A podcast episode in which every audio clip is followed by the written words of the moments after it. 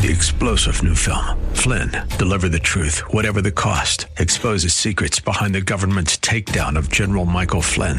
Flynn knew what the intel world had been up to. He ordered the first audit of the use of contractors. This set off alarm bells. He told the truth. He was the most dangerous person for Donald Trump to hire. They had to get rid of Flynn.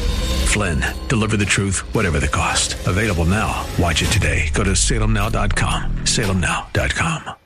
Talk 570 WTBN Pinellas Park.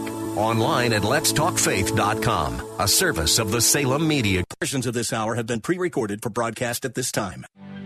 Odyssey. The following program was pre recorded for broadcast at this time. Up next is Verse by Verse, sponsored by Verse by Verse Ministries. Paul has been telling us in Ephesians chapter 4 that when we came to Christ, we put off the old man and we put on the new man. And the picture there is as taking off one garment and putting on another garment. If you know the Lord Jesus Christ, you're to walk differently than those who don't know Christ. You're to be different than the way you used to be. That's what he says in verse 17. We're, we're to walk no longer as the Gentiles also walk, no longer as pagans, but now we are to walk differently. The word walk in the Bible simply means how we move through life. It means behavior, our conduct. And what Paul is saying is this. As you move through life, your conduct is to reflect that you're a new creature in Christ. That's, that's really all he's saying.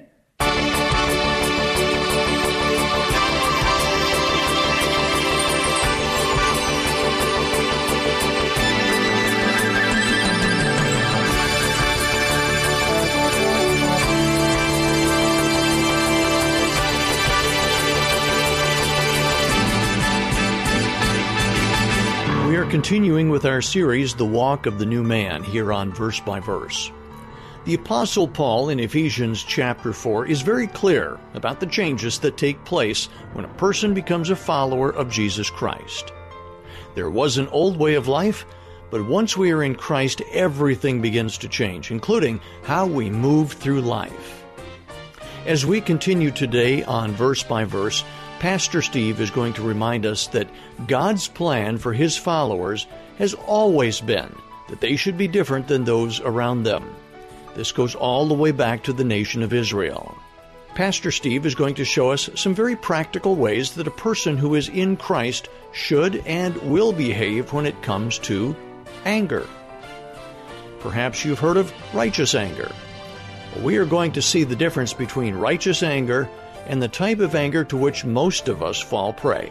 So, tighten your seatbelts. we are ready for today's verse by verse program. Ephesians chapter 4 is our study as we continue looking at the new walk. We're the new man, and so we're to have a new walk. Let's read verses 25 through the end of the chapter. Therefore, laying aside all falsehood, speak truth, each one of you with his neighbor, for we are members of one another. Be angry and yet do not sin. Do not let the sun go down on your anger, and do not give the devil an opportunity. Let him who steals steal no longer, but rather let him labor, performing with his own hands what is good, in order that he may have something to share with him who has need. Let no unwholesome word proceed from your mouth, but only such a word as is good for edification, according to the need of the moment, that it may give grace to those who hear. And do not grieve the Holy Spirit of God, by whom you were sealed for the day of redemption. Let all bitterness and wrath and anger and clamor and slander be put away from you along with all malice. And be kind to one another, tenderhearted, forgiving each other, just as God in Christ also has forgiven you. The past few years, and you're going to see in a moment how this relates to our message in case you wonder if I'm going crazy, but in the past few years, baseball uniforms have changed a, a great deal. Well, just in the last few years, we've seen, at least I have being a baseball fan, the Chicago White Sox experimented with uh, shorts and shirts that went outside of the, of the baseball pants. The Houston Astros came out with a beautiful uniform which has stripes. It's brown and, and I think red and orange and just, just very pretty. Pittsburgh Pirates have now an old-fashioned baseball cap, a baseball cap sort of like the turn of the century. When I was out in California a few months ago, I went from LA to San Francisco to see my brother. We went into a shop to buy a, a baseball shirt for me because I that's my team that I follow. And I was about to, to get one, one shirt, actually a sweatshirt, and the woman said, well, you don't want that. You want the new one because they just came out with a new logo and you don't want to buy last year's logo. Well, they've changed. But in the midst of a lot of changes in baseball uniforms, one uniform uh, has remained consistent. There's one uniform that really hasn't changed. Maybe there's a few more, but this one stands out in my mind for a specific reason. The material, I think, has changed, but the basic look has remained the same, and I'm referring to the uniform of the New York Yankees. It's uh, navy blue pinstripes on the backgrounds of a light, light gray. And you know why the Yankees haven't changed their uniforms? It has nothing to do with economics. It has nothing to do with the times changing. No, they feel that something happens to a ball player when he puts on the famous pinstripes of a New York Yankees uniform. They feel that it helps them play better. When they put on a uniform, somehow it seems, they say, to bring out the, the best in a ball player when he, when he thinks of the winning tradition of Babe Ruth, Lou Gehrig, Joe DiMaggio, and all the other Yankee famous ball players. It seems to bring out, they say, the best in a ball player because they have such a background of Yankee winning tradition. Now, I don't know that that's valid for the New York Yankees or any ball team, but I'll tell you the concept is biblical. There is a truth there. Not in the sense of helping you play baseball, perhaps, I don't know. But I think that there's a principle there that I don't think the Yankees have thought of in their wildest imaginations. But the principle is this. It's exactly what Paul's been telling us in Ephesians. That when you put on the new man, you put on a spiritual uniform. And when you put on the new uniform, your behavior needs to be different. It needs to bring out the best in you. You have a new man uniform. You need now to behave like a new man. You see, the Yankees think that by putting on a uniform, they're going to get another Ruth, DiMaggio, and Gehrig, and Mantle, and that probably doesn't work. But when a Christian, when a person becomes a Christian and puts on the new man, out of him ought to be the behavior that, is the, that has been the pattern of all God's saints for all the ages. Ethics ought to be different. Speech ought to be different. Perspectives ought to be different. Telling the truth ought to be different. Attitudes ought to be different. Our spiritual uniform should make a difference in the way that we live. Paul has been telling us in Ephesians chapter 4 that when we came to Christ, we put off the old man and we put on the new man. And the picture there is as taking off one garment and putting on another garment. If you know the Lord Jesus Christ, you're to walk differently than those who don't know Christ. You're to be different than the way you used to be. That's what he says in verse 17. We're, we're to walk no longer as the Gentiles also walk, no longer as pagans, but now we are to walk differently. The word walk in the Bible simply means how we move through life. It means behavior, our conduct. And what Paul is saying is this. As you move through life, your conduct is to reflect that you're a new creature in Christ. That's, that's really all he's saying. As you move, as you behave, as you conduct yourselves, you're to be different. And this has always been God's plan for his people. This isn't anything new. It's always been God's message to his people. To, to his ancient people, Israel, was the message of, of uh, Leviticus 11:45 For I am the Lord who brought you up from the lands of Egypt to be your God that thus you shall be holy for I am holy. That was God's message to Israel. If God wanted Israel to know anything, he wanted them to know that they were to be different than the people around them. They were to be holy. They were to be set apart. They were to be separate. Israel wasn't to be like any of the other nations. They were not to conform to the immorality and the attitudes and the perspectives of those around them.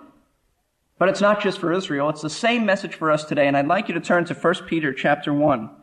And I want you to see that not only is that the message to God's ancient people, it's the message to God's redeemed people right now. 1 Peter chapter 1, verse 14. As obedient children, do not be conformed, do not be conformed to the former lusts which were yours in your ignorance.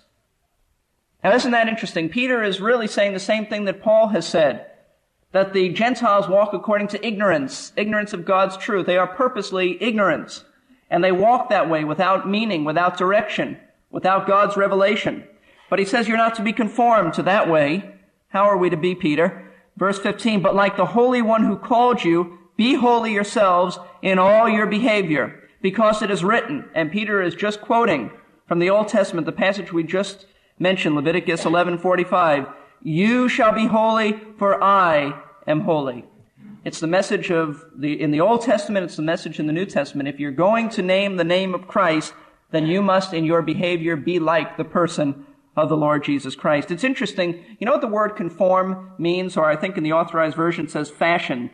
I, I quote from Dr. Kenneth Wuest, who was for many years Greek professor at Moody Bible Institute. He says this, the word fashion in the Greek text refers to the act of assuming an outward appearance patterns after some certain thing, an appearance or expression which does not come from and is not representative of one's inmost and true nature. It refers here to the act of a child of God assuming as an outward expression the habits, mannerisms, dress, speech, expressions, and behavior of the world out from which God saved him, thus not giving a true expression of what he is, a cleansed, regenerated child of God, but instead hiding the Lord Jesus who should be seen in the life of the Christian. It is the believer masquerading in the costume of the world. And that's exactly what Paul is getting at. You're different. You're a believer. You're redeemed. You're forgiven. Now act that way. Don't masquerade as something you're really not. You've got a new nature, a new mind, a new man. Now act a new way. So really the message of God to us and to the Ephesians is because you've had an inner transformation, you need an outward behavior that reflects it. And beginning with verse 25, as we saw last week, Paul is going to give us some practical ways the new man behaves. He first sets the groundwork with the general theological principle. This is what you've been taught in Jesus. You know the truth. Now apply the truth. And Paul begins to give us some specifics on behavior. The, he says, the old man did this, so you don't do this anymore. The new man is you, and so you are to do this now. Don't do, don't walk the old way, walk the new way.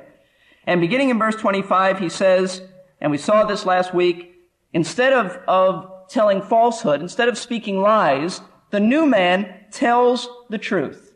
He speaks the truth, and we looked at a number of ways which we can lie, some subtle ways, some unethical ways, some ways that often we don't catch ourselves doing, but the new man has integrity.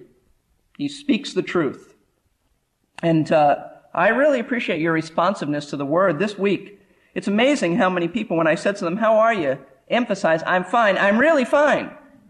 And uh, I think everyone I said that to last week who was here for the message said that to me. I'm really, I'm telling you the truth. I'm fine. Really fine. So I know that God's word is penetrating and and uh, I appreciate that, and, and more importantly, that this is the standard that God has set, and we're to be obedient to it. Now, tonight we want to look at another way the new man behaves. He has righteous anger instead of unrighteous anger. Let's look at verse 26 and verse 27. Be angry and yet do not sin. Do not let the sun go down on your anger and do not give the devil an opportunity.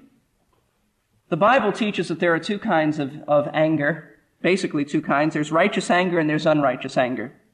And here Paul is commanding, now catch this, he is commanding the Christian to have righteous anger. We are to be angry.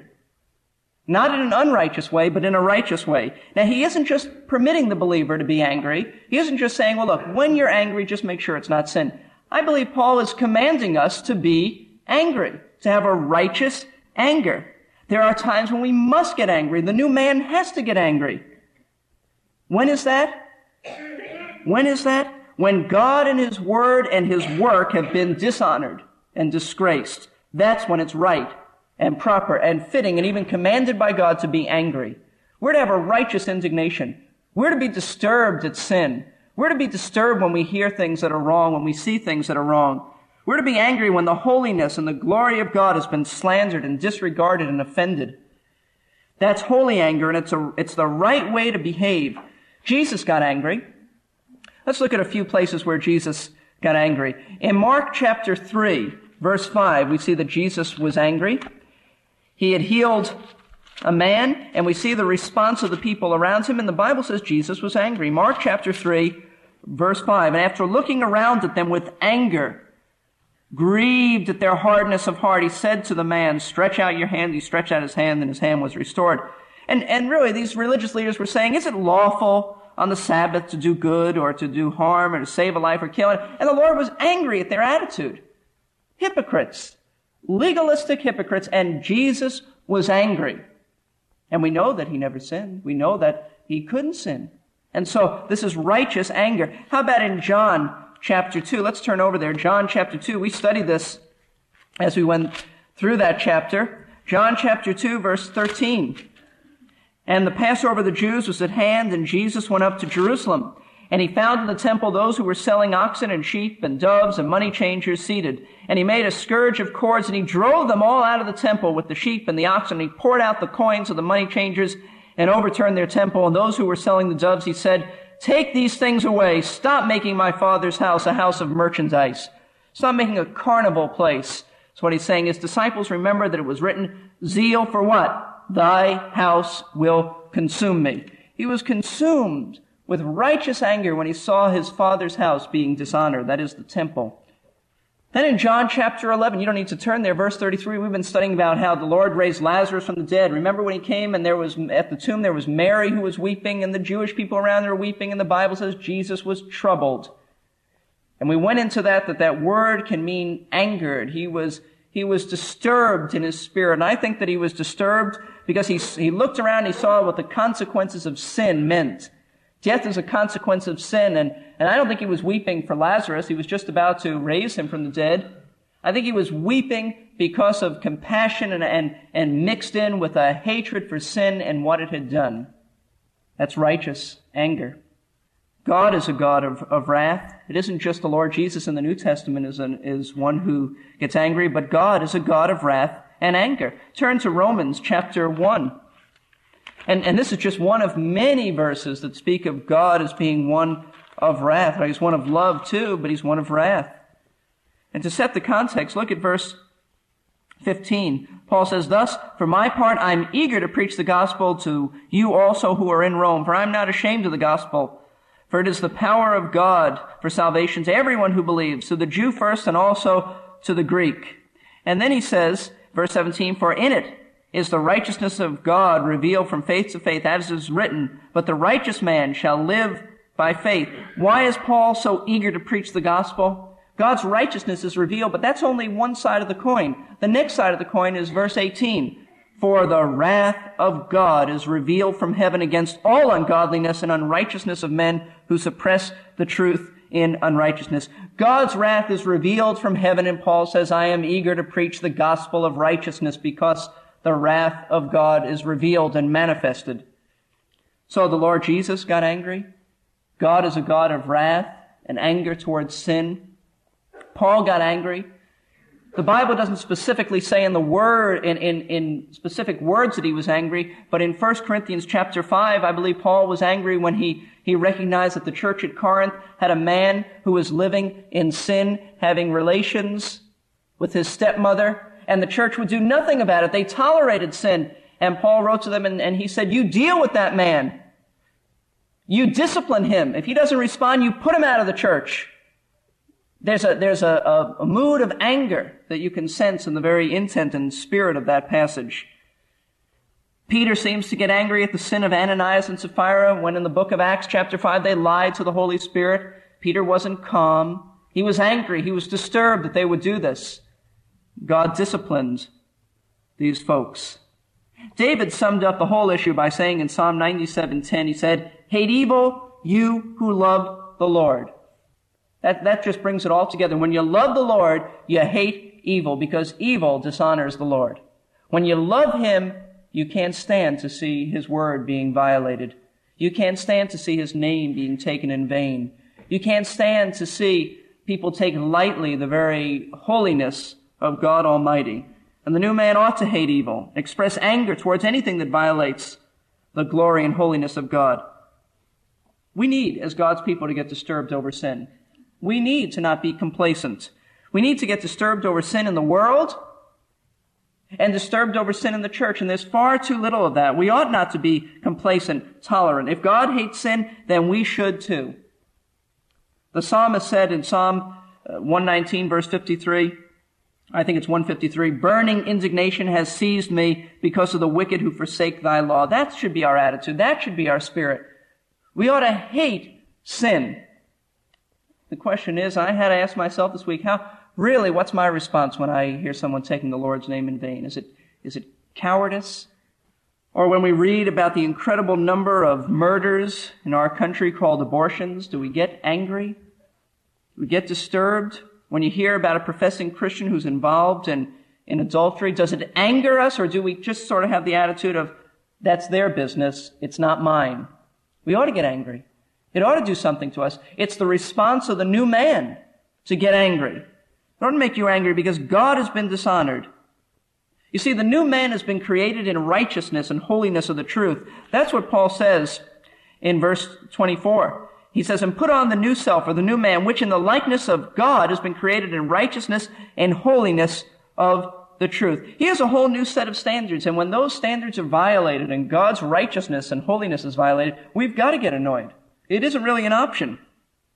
And I think that the application is this. It is most important for us uh, who fellowship at Lakeside to communicate a genuine hatred towards sin. Not towards the sinner. Not towards the sinner. We're to love the sinner. But we've got to hate his sin because if we don't do that, then what we communicate, whether it's conscious or subconscious, we communicate to one another an attitude of tolerance, sort of the idea that, well, if you sin, it's not going to disturb our relationship. You, that's your business. I don't like it, but uh, I really am not going to do much about it. Listen, that, that should not be the case. We need to have an accountability to one another. We need, those around us need to know that we will not tolerate sin. We love them, but we will not fellowship with them while they're in sin. That needs to be our attitude. Not saying we shouldn't be compassionate, not saying we shouldn't be loving, but we ought to be as, as holy as the Lord is because that's what Peter says. Be holy for I am holy. Our attitude should be, I just can't stand sin. And because I love you and I love the Lord, I love you so much that, that I'm going to express a hatred for your sin. I'm not going to let you know that I approve of it because I don't. And we need to do this. We're, sometimes we just have the attitude that, look, it's their business, it's not mine. No, it's our business. We're to be accountable to one another. We're to reprove one another. We're to rebuke one another. We're to exhort one another. We're to encourage one another. When someone's involved in sin, we ought to have righteous indignation. Let them know that we love them, but we hate their sin. See, this is an unselfish anger. It's not selfish. It is consumed with God's honor. But there's also a wrong kind of anger that's not like this at all. An anger that belongs to the old man. You see, the new man gets angry when God's holiness has been violated. The old man gets angry when his personal rights have been violated. That's the difference. The anger of the new man is unselfish and righteous. The anger of the old man is selfish and it's sinful. When is anger wrong? Well, it's always wrong when it stems from injured pride. That's when it's wrong. And sometimes we may try to cover it up and say it's righteous, but it's not righteous at all. Someone says something to us that bothers us, because we feel we have some rights, we have rights. Who do they think they are speaking to us? We feel that we have rights and the other person has violated these rights and we get angry. Let me illustrate what I mean by this. Man comes home Husband comes home for dinner at night. He walks through the door and it's not ready.